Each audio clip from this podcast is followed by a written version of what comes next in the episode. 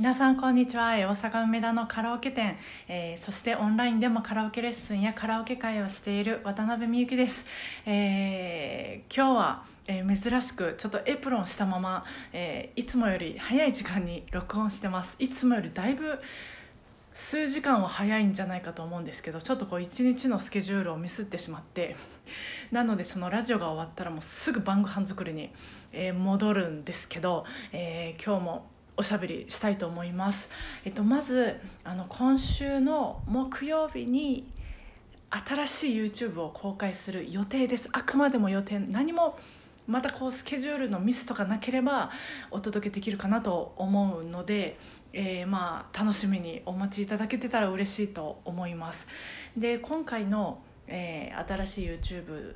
で取り上げるテーマはしゃくりなんですけどで、えー、そうそこで取り上げる曲は、えー、小袋さんの「桜」と、えー、ジュジュさんの「優しさであふれるようにと」えー、エイトさんの「香水」の3曲です。で今日その3曲の、えーまあ、コードを調べたり、えー、練習したりしてって思い出したことがあるんです。え前にもね同じようなことをおしゃべりしたかとは思うんですけどあの、まあ、レッスンの、うんまあ、あるレッスンレッスンでの反省点です。えっとまあ、話は変わってあのアメリカの海外ドラマ私よく見るんですけど見てるとまあ日本とは、えー、ちょっと違うなって気が付くことはよくあっていやその中の一つにあの、まあ、いろんな場面でよくセラピーをこう進めたり、まあ、受けたりしてるなと思うんです。でまあ、私が見てるあのドラマっていうのは推理ものなんであの FBI とか あなんか CSI とかよくそういう刑事さんが、えー、たくさん出てくる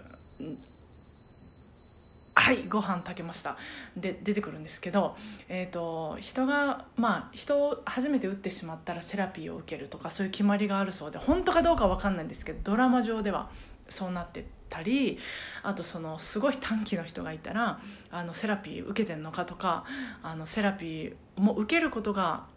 当然のような感じで会話が進んでいったりしてて、まあ、日本でもなんかそのアンガーマネジメントでしたっけ？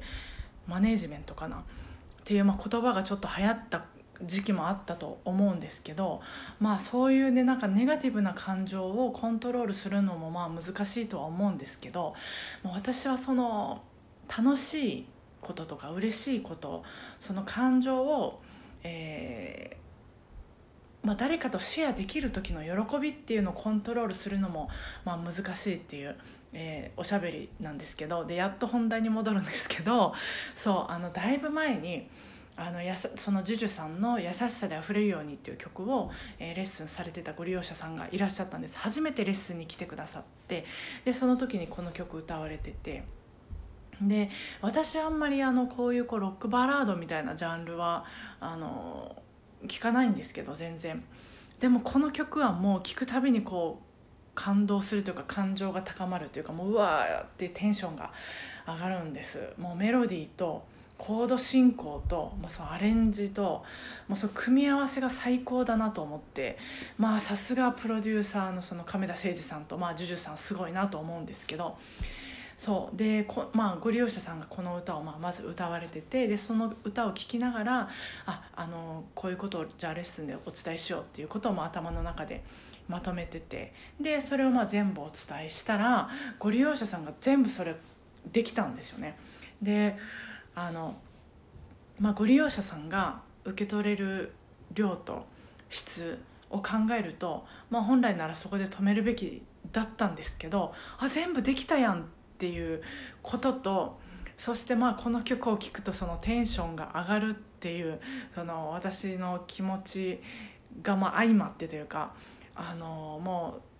感情の重く赴くままというかもうそれ以上のあの質と量をあのお伝えしてしまったんです。またそのご利用者さんも聞き上手っていうか「わジュジュさんってこんな技使われてたんですね。すごい」とかすごい素直にこう受け取ってくれるもんで私ももう本当嬉しくなっちゃって「いやこのわ実はここではねこの技も使われてて」とか「あそこはこの技とこの声の使い方です」こういう風な印象になるんですがわーってこう言ってしまってまあはっと気が付くと、えー、ご利用者さんをまあ置いてきぼりにしてたんです。でまあでもこういうことってそのボーカルトレーナーボイストレーナーボーカルトレーナーならまああるあるなんじゃないかなと思うくらいのまあ出来事でで実は、まあ、こういうことはだいぶ前にも私はあったんですよね。でだからまあ反省して、えー、それはもうあのやめようと。心に誓ってたはずなのにまたやってしまったってところでものすごく落ち込む 落ち込むっていうかもうああってなってしまって。1回目のね失敗ならあのまああるだろう。それでもあのダメですけどあるだろうっていうか、まあ、2回目は絶対ないようにしようって反省するんです。反省にまあ気持ち切り替えやすいと思うんですけどその2回目やっちまったってところで本当にもう申し訳なくてやっちゃダメだって分かってたのにまたやっちゃったっていうのは本当申し訳なくてなのでまああのこの優しさであふれるようにを聞くといまだにそのことを思い出すという おしゃべりでした。えー、本当に毎回、えー、反省することもありますけどでもまあより良い、えー、喜びを、まあ、ご利用者さんの喜びを生み出せるように頑張っていこうとやっております。えー来てくださるご利用者さん本当にありがとうございます、えー、そしてこのおしゃべりも聞いてくださってありがとうございました。明日も、えー、お互いご機嫌に過ごせますように。今日もお疲れ様でした。